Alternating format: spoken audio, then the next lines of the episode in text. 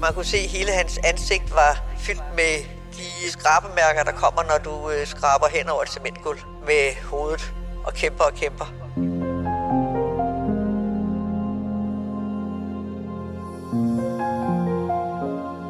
Jeg har dækket mange grusomme sager som kriminalreporter for diverse medier. Rapporteret fra gerningssteder, interviewet pårørende, ofre, drabsmænd. Alle sager kan jeg huske, men den sag, du skal høre om i dag, husker jeg særligt tydeligt. Måske fordi den var så grusom, så ondskabsfuld, så planlagt, og alligevel så tilfældig, at det kunne være gået ud over hvem som helst af os. Det handler om en ung mands indkøb af en lædersnor, drømmen om en lækker bil, sms'er på dårligt dansk, og ikke mindst et hav af løgne. Og så handler det om en ung mands modbydelige dødskamp, med armene lænket i håndjern på ryggen. Til at fortælle om sagen i denne episode har jeg talt med tidligere drabschef Ove Dahl, kriminaltekniker Bent Hytholm Jensen, professor i retsmedicin Hans Peter Hågen og tidligere anklager Anne Begitte Styrup. Mit navn er Stine Bolter. Velkommen til podcasten Danske Drabsager, fortalt af de fagfolk, der har været helt tæt på.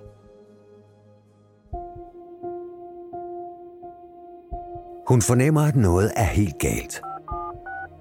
Igen og igen ringer hun ham op, men han svarer ikke. Uroen ulmer i maven, og angsten for, hvad der er sket, lurer i ekskærestens hoved. Er han blevet slået ned? Er han bare taget hjem? Er der en naturlig forklaring på hans tavshed? Sammen med sin ven og en hund går hun ned i kælderen under lejlighedskomplekset på Nørrebro i København. Hunden gør voldsomt og trækker i dem. Og der, på maven, fuldt påklædt og med noget tøj kastet hen over sig, ligger deres 24-årige ven hen over en slagbænk. Død, bagbundet, stranguleret og efterladt. Vi skal næsten 20 år tilbage i tiden, men sagen kunne lige så godt være sket i dag. Daværende drabschef ved Københavns politi, Ove Dahl, fortæller. Først på året der i 2003, der var jeg jo lige blevet kriminalinspektør og leder af drabsafdelingen i København. Det var ikke min første sag, men det var jo i hvert fald en af de første, som jeg blev kaldt ud til natten mellem den 10. og den 11. april. Kort efter midnat, der blev jeg ringet op af den centrale efterforskningsleder, og han fortalte mig, at han stod nede i en kælder i Rensavsgade på Nørrebro. Der var fundet en, en ung mand, der var dræbt. Og jeg fik også at vide, at det var noget med, at den dræbte havde haft en bil til salg, og at drabet kunne være sket i den der forbindelse. Det var nogle unge mennesker, der havde fundet deres kammerat. Og de havde også været i stand til at identificere ham, så man havde navnet på den døde, som han var en 24-årig mand.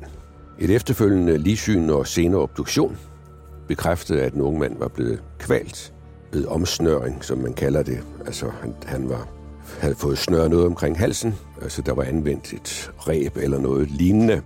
Ved en afhøring af de der kammerater til den dræbte og en ekskæreste, så blev det oplyst, at den dræbte havde boet i den ejendom, hvor han blev fundet dernede i, i kælderen. Det forhold til den der ekskæreste, det var ophørt, og, og der skulle være noget bodeling, og i det hele taget var der nogle ting, der skulle deles, og herunder var der en, en BMW, altså en bil, der skulle sælges. Og den var blevet sat til salg i den blå avis og på nettet. Omkring kl. 19 der, den samme aften, der havde de alle sammen været sammen i en lejlighed i ejendommen, da den dræbte, som jeg nu kalder sælgeren, havde forladt lejligheden for at gå ned og mødes med en køber. Ekskæresten hun var blevet urolig, da sælgeren ikke kom tilbage for at fortælle, hvordan det var gået med den der handel. Hun havde jo også en, en andel i det på en eller anden måde. Hun skulle også have, have nogle penge. Hun ringede til ham flere gange uden resultat, og hun skrev ligeledes flere beskeder til ham. På et tidspunkt der tigger der en besked ind fra hans telefon, altså fra den dræbtes telefon, hvoraf det fremgik, at han havde solgt bilen sammen med nogle fælge.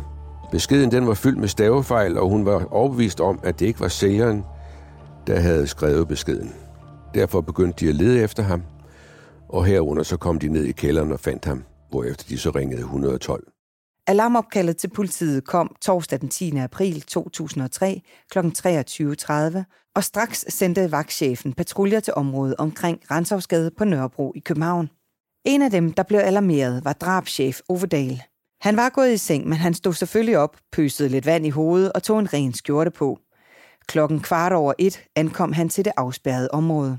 Vi kunne konstatere, at øh, sælgeren han havde sin tegnebog på sig, men bilnøgler og mobiltelefonen var væk. Ligesom bilen var væk. Den havde i øvrigt stået på gaden, så man kunne se den op for lejligheden.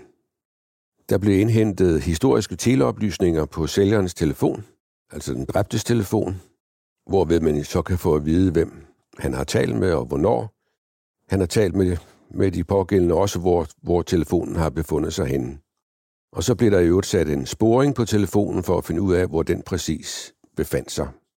Ud fra de samlede oplysninger, der fandt vi hurtigt frem til en mand, som den dræbte havde været i kontakt med flere gange, og han måtte altså være køberen. Der var tale om en 22-årig mand af udenlandsk oprindelse. Han var i øvrigt godt kendt af politiet. Bilen blev selvfølgelig også efterlyst, og vi gik i gang med at lede efter bil og mand. Bilen den blev fundet ind i den indre by, inde i Nørregade. Bilen blev undersøgt af teknikerne, og i handskerummet blev der fundet en mappe, hvorpå køberens fingeraftryk blev fundet, altså den mand, som vi nu havde sporet via telefonen. Og så blev alle sejl selvfølgelig sat til for at finde den her mand, som vi regnede med var gerningsmanden. Hans familie og omgangskreds og bekendte blev opsøgt, uden at vi i øvrigt traf ham nogen steder. Kriminalteknikerne var også blevet tilkaldt den sene aften, og det var et par af Bent Hytholm Jensens kollegaer, som blev sendt til Nørrebro, fortæller han her. Kollegaerne kører selvfølgelig ud på stedet og går ned i kælderen og skaber sig adgang, og rydder en adgangsvej ned til kælderen, og sikrer sig, øh, om der er nogen spor på vej derned af. Og det gør man ved at fotodokumentere, og så kigger man selvfølgelig efter solaftryk og andre spor. Det kunne være blodspor eller noget af den retning. Man kommer derned, og der ligger den her øh, unge mand så på en bænk, og øh, en retsmediciner kommer til stedet og laver en findestadsundersøgelse og konkluderer, at vedkommende formentlig er stranguleret. Altså det ser ud som om, der har været en omstøring omkring halsen, så i første omgang så tror man på, at, øh, at der er tale om et drab, fordi der er ikke noget til stede dernede, som vedkommende kunne have taget liv af sig selv eksempelvis. På Retsmedicinsk Institut i København var retsmediciner Hans Peter Hågen klar til at obducere den dræbte næste morgen. Klokken halv fire om natten havde en af hans kollegaer været på Findested, hvor der var blevet lavet en Findestedsundersøgelse og et ligesyn sammen med blandt andre Ovedal. Nu skulle Hågen især koncentrere sig om at finde dødsårsagen. Min kollega, som havde været ude på Findestedet, havde luftet tanken om, at det kunne dreje sig om, at øh, personen var blevet dræbt ved omsnøring om halsen. Altså, at der var lagt en snor, bælte, eller hvad ved jeg, om halsen og trukket til igennem 3-4 minutter nu i den stil. Og det vil sige, at selve undersøgelsen af den afdøde koncentrerede sig meget om hoved og hals. Naturligvis blev alle organer undersøgt ved obduktionen, men hvor, skal vi sige, særlig interesse lå i halsen og ansigtet. Og vi kunne på halsen se tydelige, det vi kalder strangulationsfuger, altså en fuger efter den snor, eller hvad det nu var, der var blevet brugt, som en tværgående fuger over halsen. Og så kunne vi også se, at der var punktformede blødninger i øjnenes bindehinder, altså det hvide øjne og på indersiden af øjenlågene. Og også i ansigtshuden var der mange punktformede blødninger, også i mundslimhinden. Derudover kunne vi se, at da vi åbnede halsen, så var der blodudtrædninger i musklerne på siden fordel på halsen. De oplysninger til sammen betyder, at han er blevet kvalt ved omsnøring om halsen. Jeg kunne ikke sige, hvad der var, der var blevet brugt. Vi målte diameteren på strangulationsfuren, og det kunne være en ledning. Det kunne være en snor, der var, skal vi sige, ensartet på overfladen. Det kunne vi ikke afgøre. Men det var ikke bred, som hvis der havde været blevet brugt et bælte, for eksempel. Også en kollega fra Kriminalteknisk Afdeling blev sendt til Retsmedicinsk Institut. De har nemlig også opgaver under en obduktion, fortæller kriminaltekniker Bent Hytholm Jensen. Vi øh, fotodokumenterer hele obduktionen. Faktisk, øh, da, da vedkommende er jo fuldt påklædt, da han kommer ind, så undersøger man den afdøde med beklædning på, og ser, om der er nogen spor på beklædningen, og det var der ikke i det her tilfælde. Øh, så vender man ham selvfølgelig om og tager fotograferer på rygsiden, og så bliver vedkommende afklædt, og så tager kriminalteknikerne beklædningen med hjem for at se, om de kan øh, finde nogle spor på beklædningen, og så efterfølgende bliver bliver den afdøde fotograferet øh, i nøgen tilstand, og så begynder obduktionen, altså hvor retsmedicineren så typisk vil koncentrere sig om øh, blodpletter i benehinderne, på, i øjnene og så videre, som tyder på, at, at, at, at han er stranguleret, og så laver de en nærmere beskrivelse om de her stranguleringsfuger, der er omkring halsen på ham. Patruljevognen i København har fået en melding om drabet, og efterlysningen af en mørkeblå BMW med indregistreringsnummeret VD 61609 er blevet rundkastet. Det giver på det. I Nørregade, nær Nørreport og ud for natklubben Bombay holder den parkeret. Men der er ingen at se. Betjentene nærmer sig bilen. Den er tom, og da de mærker på kølerhjelmen, er den stadig varm.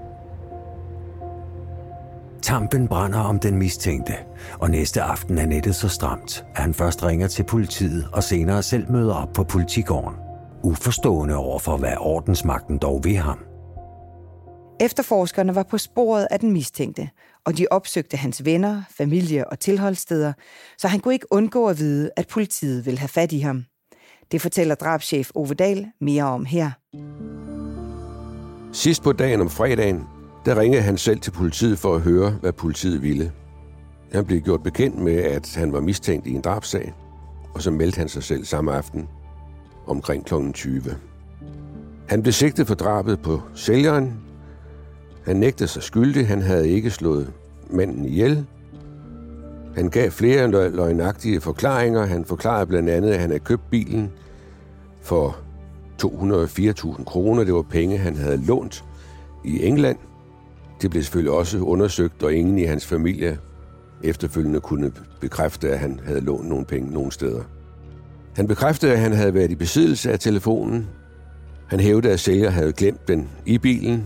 Han bekræftede ligeledes, at det var ham, der havde sendt den her sms til ekskæresten, som blev urolig, og det havde han gjort for at berolige hende. Der blev ligeledes fundet en købskontrakt, som var forfalsket. Det var ikke sælgers, altså den dræbtes normale underskrift, der var på den købekontrakt. Dagen efter om lørdagen, der blev gerningsmanden, altså køberen, han blev varetægtsfængslet i 27 dage, og efterforskningen fortsatte, og de fire fælge blev fundet hos en bekendt til køberen. Sammen med fælgene blev der fundet en hundesnor, som fik stor betydning for opklaring af sagen. Alle vigtige effekter i en drabsag bliver undersøgt af kriminalteknikerne, og det gjorde bilen naturligvis også, fortæller Bent Hytholm Jensen da bilen bliver fundet, så bliver den indtransporteret til øh, kriminalteknisk afdeling, hvor at, øh, der er nogle teknikere, der går løs på bilen, altså øh, skal undersøge den. Og der vil det selvfølgelig være dejligt, hvis man kan finde nogle fingeraftryk. Fingeraftryk, det er jo det ultimative spor, kriminalteknisk spor, fordi der ikke er to personer i den verden, der har det samme fingeraftryk.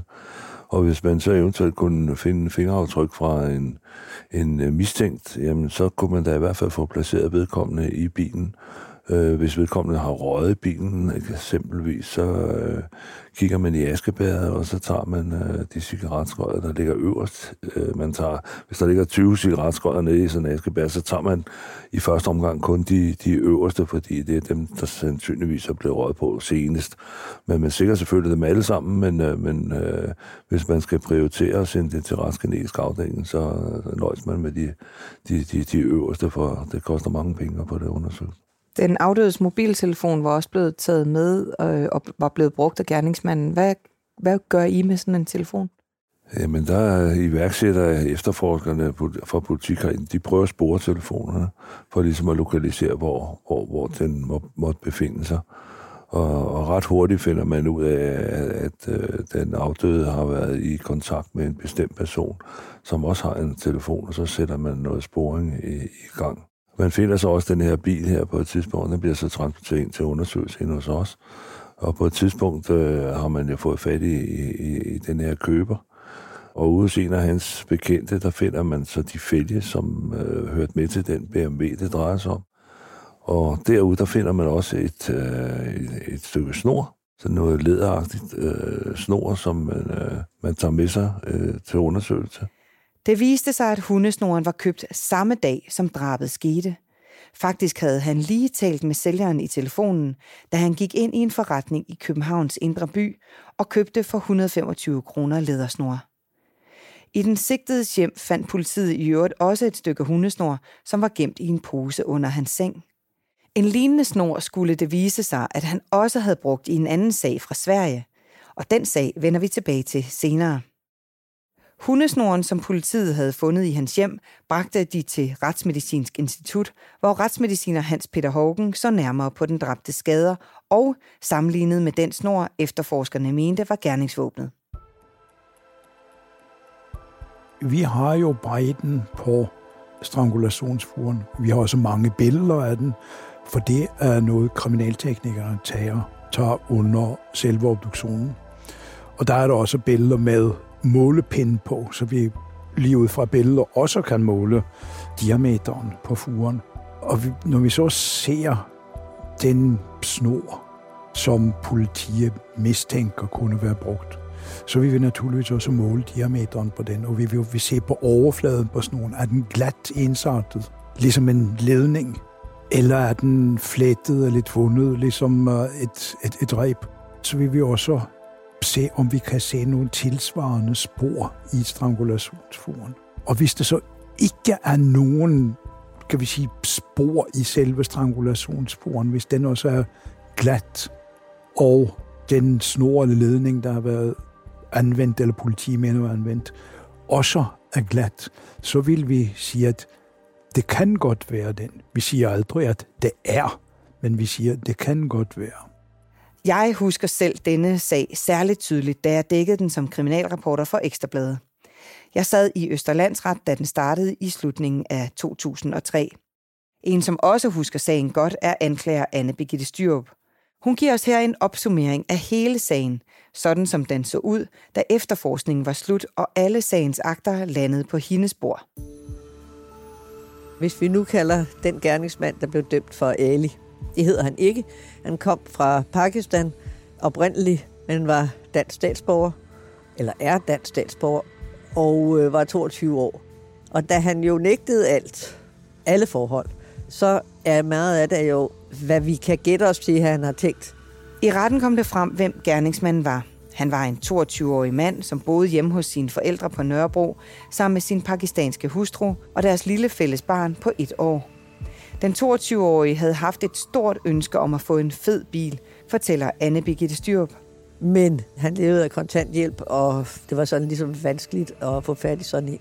Det første, han gjorde var for at få fat i en bil, var, at han øh, røvede en bil over i Sverige.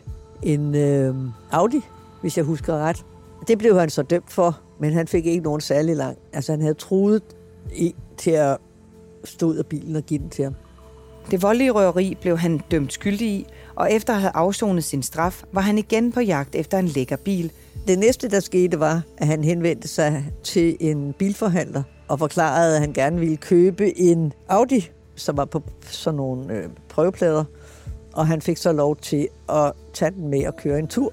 Og han kom aldrig hjem tilbage med bilen igen, og ringede og sagde, at desværre, desværre havde der været nogen, da han stoppede bilen, øh, var der pludselig kommet nogle ukendte mænd og havde revet ham ud af bilen og røvet den fra ham.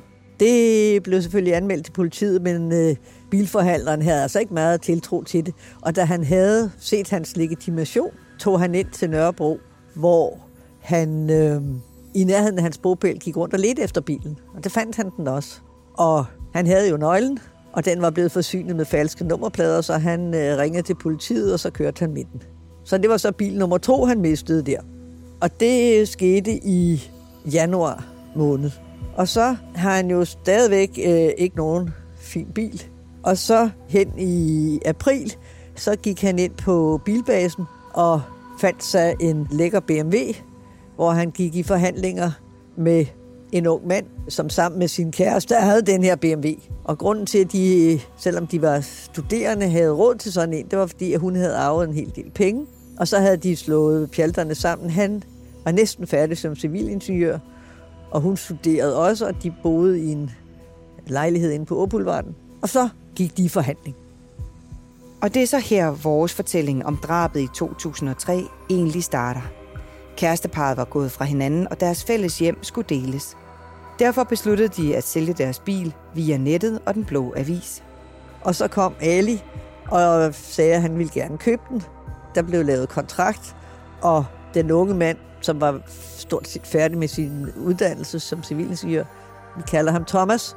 Thomas og Ali, de forhandlede så, og der var en af Thomas' venner til stede. Og Ali sagde, han, øh, hvordan betalingen skulle finde sted, og det endte med, at Thomas insisterede på, at han ville have en bankcheck. Og det gik Ali så med til, og så havde de aftalt, hvornår bilen skulle overdrages, så skulle han have en bankcheck. Og så var der også en aftale om, at han skulle have vinterdækkene. Så de skulle mødes der sidst på eftermiddagen på Åboulevarden, hvor Thomas boede. Og der, på baggrund af det, der dukker frem i sagen, fordi Thomas døde, og Ali nægter et hvert kendskab. Men det, der skete rent faktisk var, at der var et vidne, som så de her to mænd lægge to bildæk ind i bagagerummet.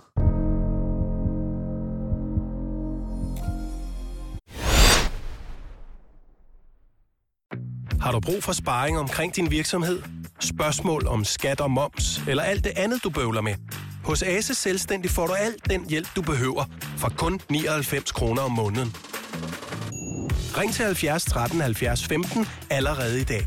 Ase gør livet som selvstændig lidt lettere. Der er mange store spørgsmål i livet. Et af de mere svære er, hvad skal vi have at spise i aften?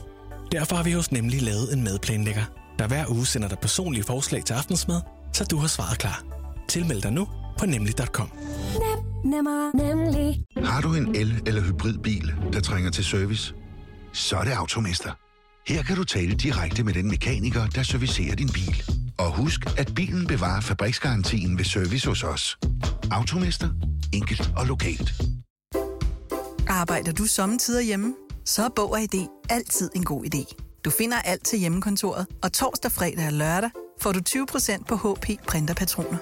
Vi ses i Bog og ID og på Bog og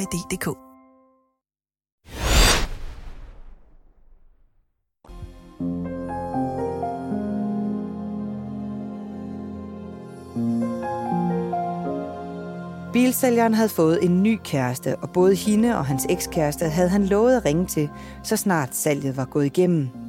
Men det gjorde han ikke, og det lignede ham bestemt ikke. Derfor blev de hurtigt bekymrede. Ekskæresten ringede til politiet, da der var gået halvanden time. Politiet sagde selvfølgelig, at altså en ung mand på 24, som har været væk en times tid, det tager vi os jo ikke af. Men så kom en af at deres gode venner, som også boede, altså som havde værelse i lejligheden, og så sagde han, jamen altså, han kunne godt forstå, at hun var nervøs, men da jeg skulle ned i kælderen og se, om dækken er væk. For det var det, hun ligesom havde fortalt om. Så de går ned i kælderen og konstaterer, at dækken er væk. Men han havde sin hund med, som skulle luftes. Og den gav sig til at hyle og gø og grave hen i et hjørne af kælderen.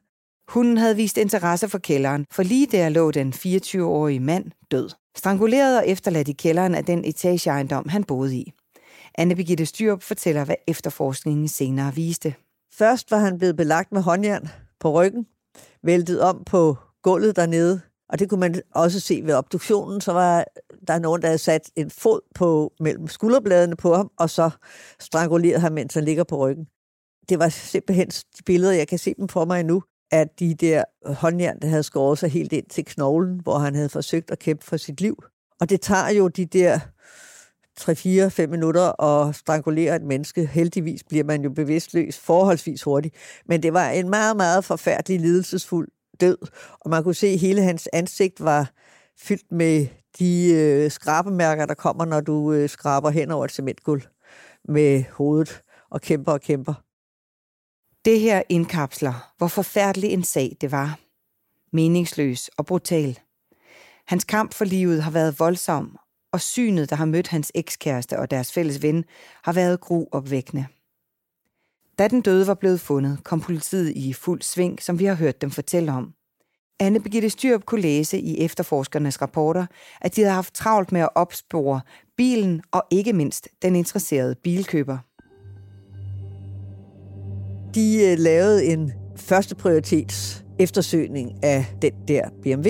Og det er sådan, når politiet laver en første prioritet, så går det ud på, at samtlige politifolk, alle de vogne, der måtte befinde sig i byen, de leder så godt de kan, hvis de ikke har andre hastende opgaver.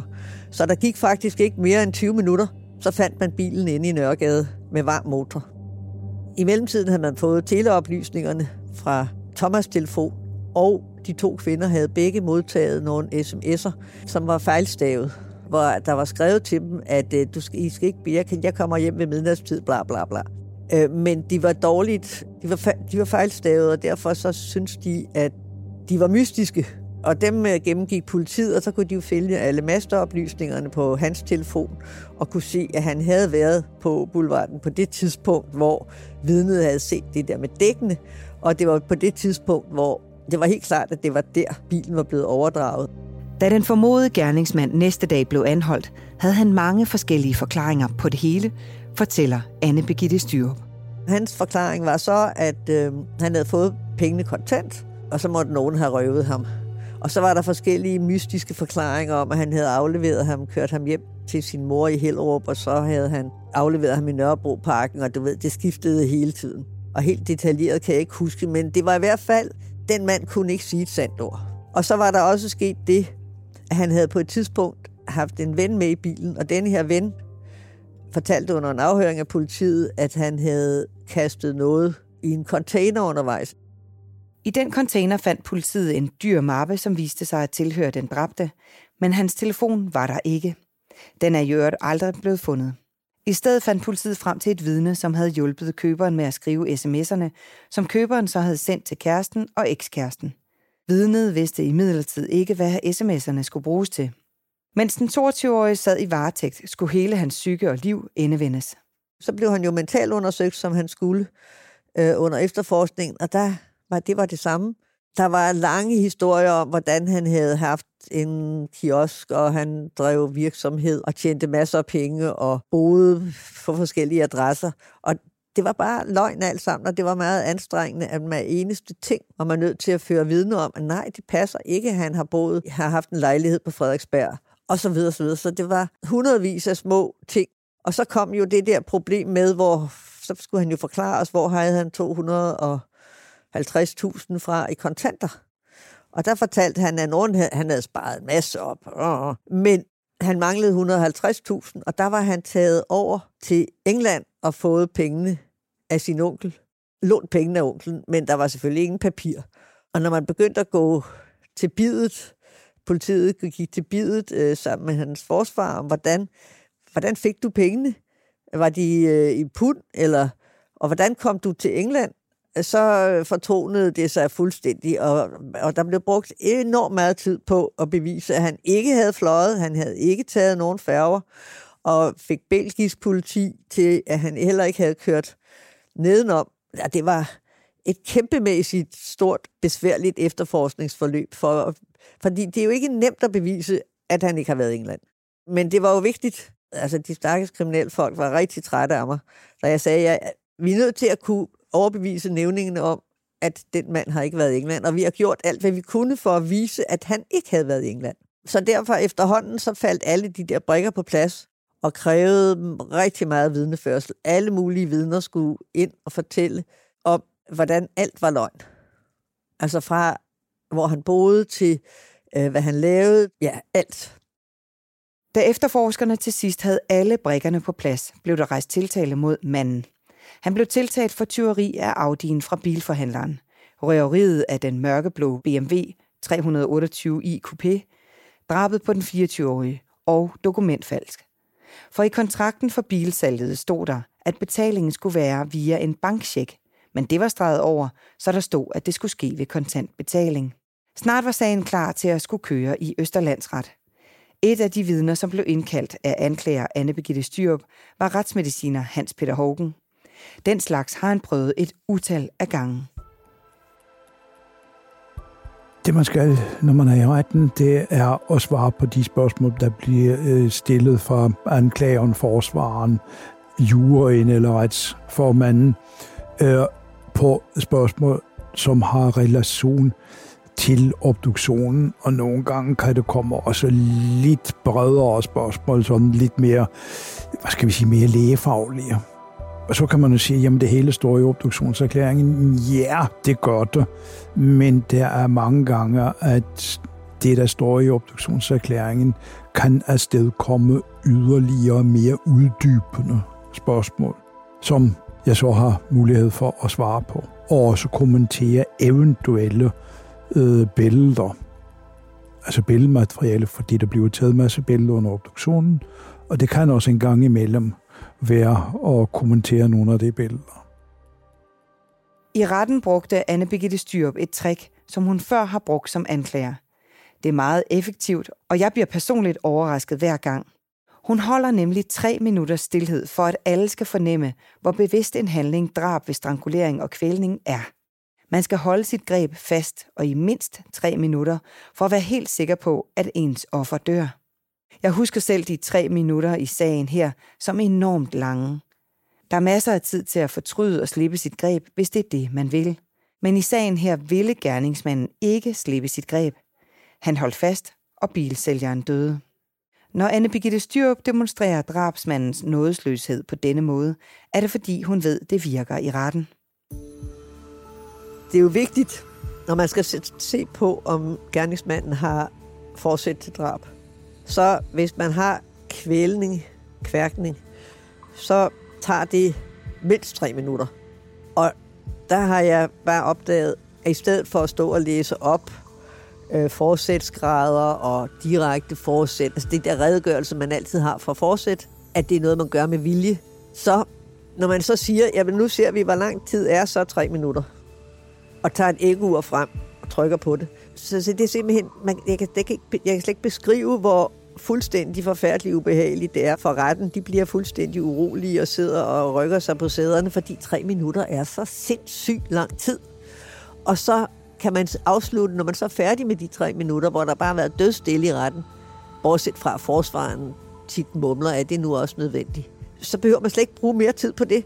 Så det tager de der tre minutter plus to bemærkninger om, så I kan godt se alle sammen det her. Det kan man ikke gøre. Og hvis man slipper undervejs, så vågner folk jo op igen. Så derfor øh, så er det bare, øh, det her det er drab, det er noget, man vil. Og i tre minutter har han stået med foden mellem skulderbladene, og i hvert fald de første par minutter har Thomas kæmpet for sit liv, krasset hovedet til blods, revet øh, sine hænder i stykker. Øh, og det er jo bare så helt forfærdelig dødskamp. Og det skal jeg jo have nævningetinget til at se for sig. Både dommerne og nævningerne. Så behøver jeg ligesom ikke, når man ligesom har øh, oplevet, følt, hvad er de der tre minutter, og så forestille sig i al den tid, der foregår dødskampen, så behøver man ikke at bruge mere tid på det. Det står bare fuldstændig glasklart for alle. Og der er jo ikke noget så godt som at vise det, frem for at sige det. Og derfor er det altid sådan, at vi viser det, vi... Øh, Altså håndjernene havde vi jo ikke... Håndjernene var væk. Men man kunne... Altså, det var jo så retsmedicineren, der kunne sige, at han havde haft dem på. For intet andet kunne lave det der. Øh, så man kunne rekonstruere begivenhederne. Og det var bare så noget, jeg næsten ikke kan tage. Altså se det hele for mig, se på de billeder og forestille mig det, der sker. Altså der er det jo, hvis man bliver stukket i brystet med en kniv et par gange, der rammer hjertet, så lider man jo ikke. Altså, det går så lynstærkt, de få, dem, der kan overleve sådan nogle knivstikker, det sker jo en sjældent gang. De mærker jo ikke engang, de bliver stukket. Det gør jo ikke ondt. Det gør det senere, men ikke der, der, hvor det sker. Der mærker man faktisk ikke, at kniven går ind. Så man får en nådig og lynhurtig død. Det samme, hvis man bliver skudt for en kugle for panden. Bim, bang, så er man død helt uden lidelser. Men øh, det her, det er en anden sag. Det husker Hans Peter Hågen også. Jeg blev spurgt om, hvor længe man skal holde det faste greb om snoren, for at offeret dør af det. Og det er jo noget, man jo af gode grunde ikke har lavet videnskabelige forsøg omkring. Men erfaring tilsiger, at man skal holde et fast, kontinuerligt greb i 3-4 minutters tid. Så der er altså ikke bare noget med lige at hive til rundt halsen, og så er man død. Der skal trækkes i hver ende, og der skal det holdes i nogle minutter. Op til cirka fire minutter. Og det var det, du forklarede i retten her også? Det forklarede jeg i retten, at man skal altså holde og blive ved med at holde. Hvordan reagerer rettens repræsentanter, når du fortæller sådan noget? Ja, der er jo ingen, der falder om og græder, og det bliver meget stille, når jeg siger sådan. Det siger noget om, om, om hvad, viljen til at slå ihjel? Det gør det. Men det vil jeg som retsmediciner ikke udtale mig om. Der skal jeg også være meget forsigtig i retten.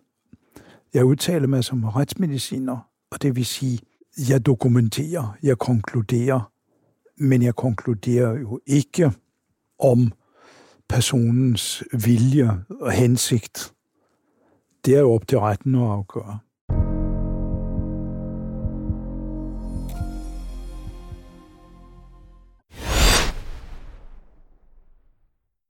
Har du brug for sparring omkring din virksomhed? Spørgsmål om skat og moms, eller alt det andet, du bøvler med? Hos Ase Selvstændig får du alt den hjælp, du behøver, for kun 99 kroner om måneden. Ring til 70 13 70 15 allerede i dag. Ase gør livet som selvstændig lidt lettere. 3100. Så mange opskrifter finder du på nemlig.com.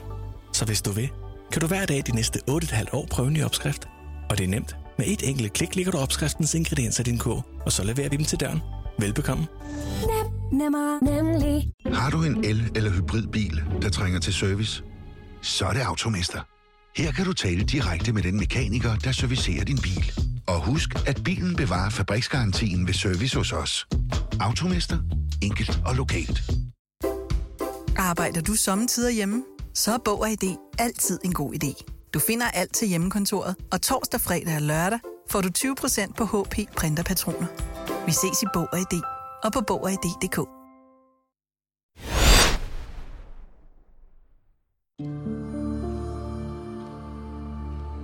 Den dræbtes mor og lillebror ville overvære sagen i Østerlandsret, men anklager Anne Birgitte Styrup synes, det var en dum idé, da det ville blive meget hårdt og voldsomt for de pårørende.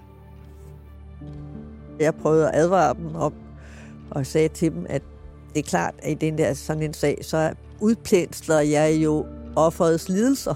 Og jeg vil heller ikke bryde jer om at se de der obduktionsbilleder og fundet i kælderen. Men det, de havde talt med en psykolog, og det ville gerne, de var, de var nødt til at få hele historien opridset. Og så da han havde fået dommen, så råbte lillebror noget til ham. Og jeg var for ned og lagde hånden over hans mund, fordi jeg skulle ikke have, at han skulle have en eller anden sag på halsen for at komme med ilde tilråb. Men det var bare, jeg kan bare se det hele for mig. Det var følelsesmæssigt, også fordi, tror jeg, den der sag var sådan lidt uvirkelig på den måde, at det vi taler om en bil. Så det vil sige, at en hver af os, der sætter en bil til salg på nettet, altså det kunne være min øh, mand, eller min søn, eller min datter, eller svigersøn, altså en hver, det kunne ske for alle. Og det er jo øh, højlys dag. Det eneste, han skal, er, at han skal ned og hente nogle dæk nede i kælderen, og så skal han øh, aflevere bilen.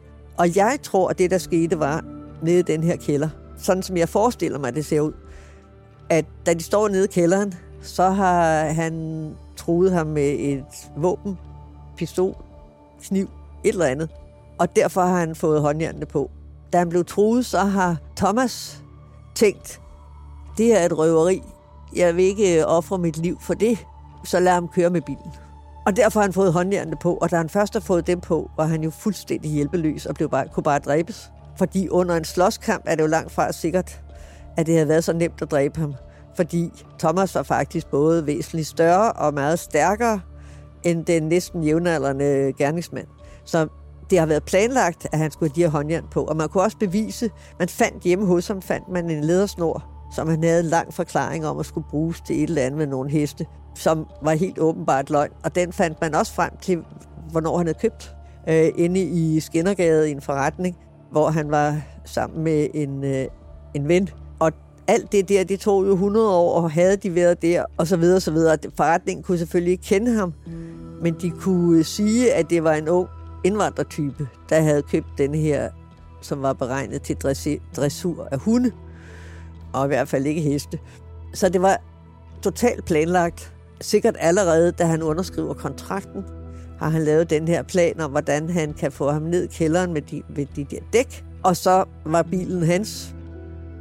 Og han kunne sige, at han kendte intet til, hvordan Thomas var blevet dræbt. Og han havde ikke været der. Øh, han havde været nede for at hente øh, dækken. Fandt også hans fingeraftryk i kælderen. Det var jo ikke til meget hjælp. Så det var bare, han har lavet den her nøje plan, men det er aldrig så nemt. Sagen har sat sig dybt i Anne-Begitte Styrup, både dengang og i dag. Det er jo meget sjældent, man har en sag, hvor det er knald eller fald, hvis man kan sige det sådan. Altså, efterforskningen var enormt besværlig, og vi havde fået styr på det hele. Og jeg havde arbejdet meget tæt sammen med den kriminelmand, der lavede den. Og på et eller andet tidspunkt, så var der nok, og så kunne vi rejse tiltalen. Da vi var færdige med sagen, og nævningene skulle ind og votere, så gik jeg og kriminalmanden ned på mit kontor, og tiden gik, timerne gik, og jeg tænkte, nej, nej, nej. For enten skulle han gå som en fri mand med bilen, eller også så skulle han dømmes. Der var, der var ingen, ingen mellemting med, at han kunne dømmes for- med vold som død til noget som helst. Altså enten eller. Og vi var ved at gå fuldstændig ud af vores gode skin, fordi vi tænkte, hvis vi skal bruge så lang tid på at diskutere det, hvad er det så? Tror de på ham, eller hvad? Og så på et tidspunkt så ringede retsformanden og sagde, at nævningen havde bedt om at få et nyt spørgsmål. De havde tilkaldt ham og bedt om at få et nyt spørgsmål. Så ja, vi skyndte os derned i retten, og så viste det sig, at der, hvor de var gået i stå, var på spørgsmålet om dokumentfalsk. For der stod, at han havde ændret kontrakten. Der havde de siddet og talt om i flere timer. Fordi det kunne jo være, at han kunne have fået en af sine kammerater til at skrive kontant i stedet for. Så derfor øh, så ændrede jeg jo selvfølgelig spørgsmålet til, at han eller en anden havde, efter hans anmodning, havde forfalsket den her kontrakt. Og, det kom de, og så kom de ud og sagde ja til det hele. Åh, oh, det må jeg indrømme. Der, øh, der, der, havde jeg det virkelig dårligt i de der timer, fordi når der gik så lang tid, så er det jo, kunne det være et tegn på, at, at der var så stor uenighed, og at øh, der ikke var stemmeflertal. Men det var de så, de viste sig, at de var alle sammen enige. Alle rejser sig højtideligt i hjertet af de majestætiske bygninger, som husede Østrelandsret dengang. De står med alvorlige miner, da dommen skal afsiges. Manges øjne hviler på den mand, det hele handler om. Ham, der om lidt får at vide, om han er en fri mand, eller skal sidde overvis bag træmmer for drab. Da han bliver dømt skyldig, fortrækker han ikke en mine. Ingen ved, hvad der foregår i hans indre. Men det udtryksløse kropssprog provokerer den dræbtes familie. Den ene råber, at han skal vende sig om og se den dræbtes lillebror i øjnene. Men det gør han ikke, og dommeren maner til ro. Bilkøberen fastholdt sin uskyld fra start til slut, men i december 2003 blev han altså dømt skyldig og fik 16 års fængsel for blandt andet røveri og drab. En af grundene til, at den sag kunne oprulles, er det selvfølgelig det er et kæmpe politiarbejde, men det var det, at han blev fundet så hurtigt. Og derfor kunne man ligesom tage bilen med det samme og undersøge alibi øjeblikkeligt, inden folk de begynder, det begynder at fortone sig, øh, hvad der var sket. Altså bare man skal sige, hvad man lavede sidste tirsdag, begynder det at knibe. Hvis der ikke er et eller andet særligt, der skete den tirsdag, så er det svært. Så det var heldigt. Og så de der telefoner var jo svineheldige, at han skrev, de der, altså hvis han, havde, han skulle bare have lukket for alle, for Thomas' telefon og sin egen, så havde vi været meget, meget dårlige. Og hvis han havde været der, da han var henne på Åboulevarden, der havde det jo været en kæmpe fordel for ham, hvis han havde lavet mobilen blive hjemme. Men gudskelov begår mange øh, forbrydere fejl i det, de laver. Og så endte det med, at han fik 16 år, fordi normalt får man 12 år for drab. Så fik han to for planlægning, og så fik han to for, at det var et rovmor.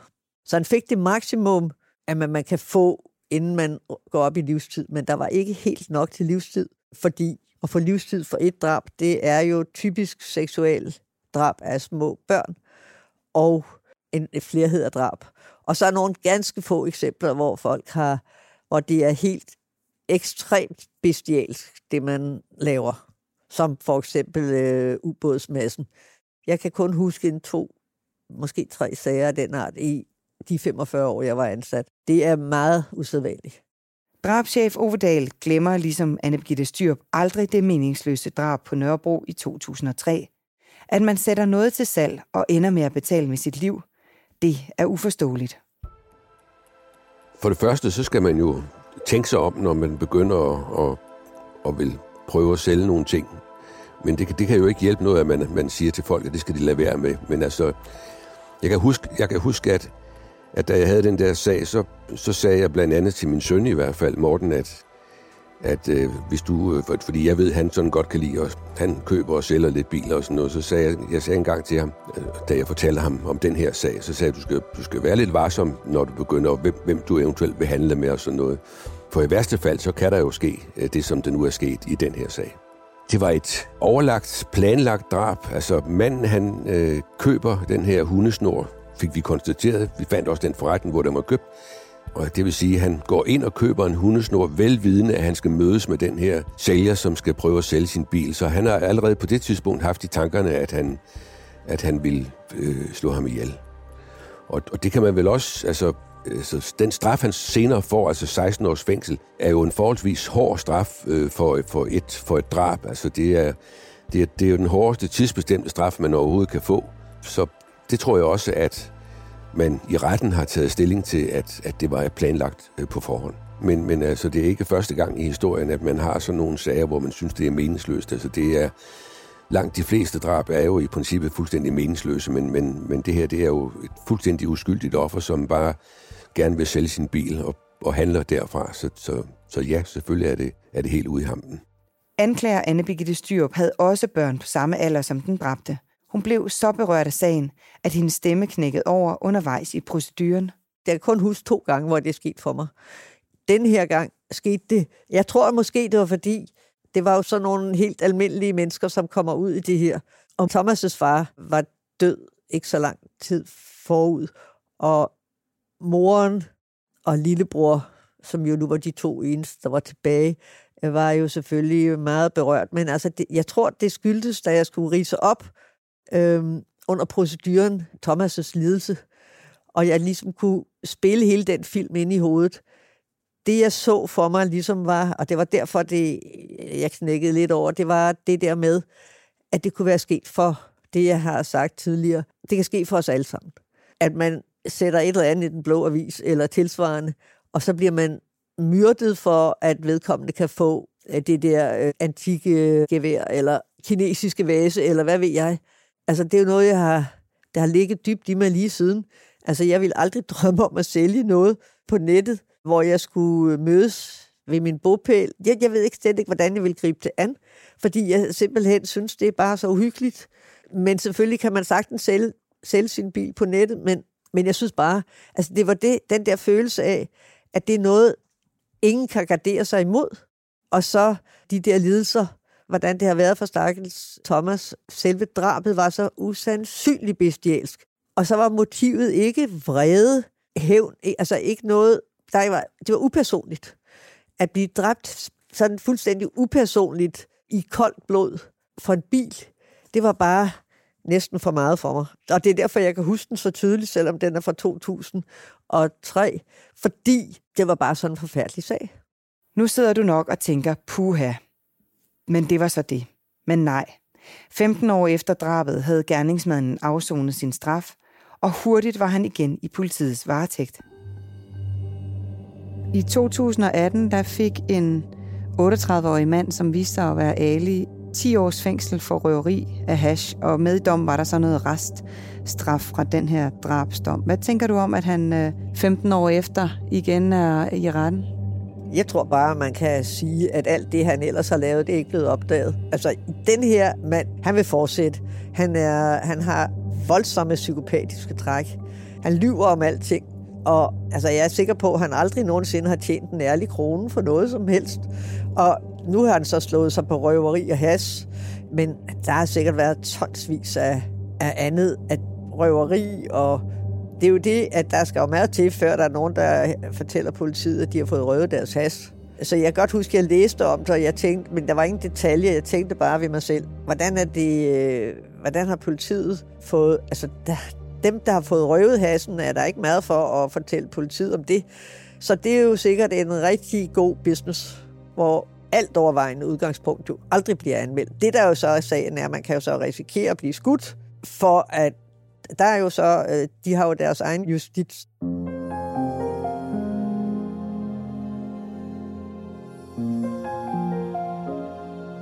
Jeg dækkede som sagt sagen i retten, hvor jeg mødte flere af den afdødes familiemedlemmer og venner. De var mange, og de støttede hinanden. Især husker jeg moren og lillebroren. Deres sorg stod malet i deres ansigt hver eneste dag, og det gjorde et enormt stort indtryk. Men der var også en anden til stede i retten, som var tynget af sorg, men som ikke havde nogen at støtte sig til eller snakke med i pauserne. Det var drabsmandens far. Der er mange parter i en drabsag. Selvfølgelig er der offer og gerningsmand, og naturligvis alle dem, der kendte og elskede den dræbte. Men der er også alle dem, der kender og holder af gerningsmanden. Vedkommendes børn, forældre, ægtefælle, venner. Jeg kan tydeligt huske gerningsmandens far i sagen her – han sad på bagerste række og forsøgte ikke at gøre meget væsen af sig. Det var dog tydeligt for enhver, at han også var i stor sorg. Sorg over det, hans søn havde begået. Sorg over den unge mand, som måtte lade livet for hans søns ugerning. Og sorg over, at han også havde mistet sin søn. Ikke til døden, men til en tilværelse bag trammer og med et liv på samvittigheden. Tak til tidligere drabschef Ove Dahl, retsmediciner Hans Peter Hågen, anklager Anne Begitte Styrup og kriminaltekniker Bent Hytholm Jensen for jeres fortælling. Speaks indtalt af Henrik Forsum, musik af potmusik.dk, klippet af Rasmus Svinger og produceret af Bauer Media og True Crime Agency. Mit navn er Stine Bolter. Tak fordi du lyttede med.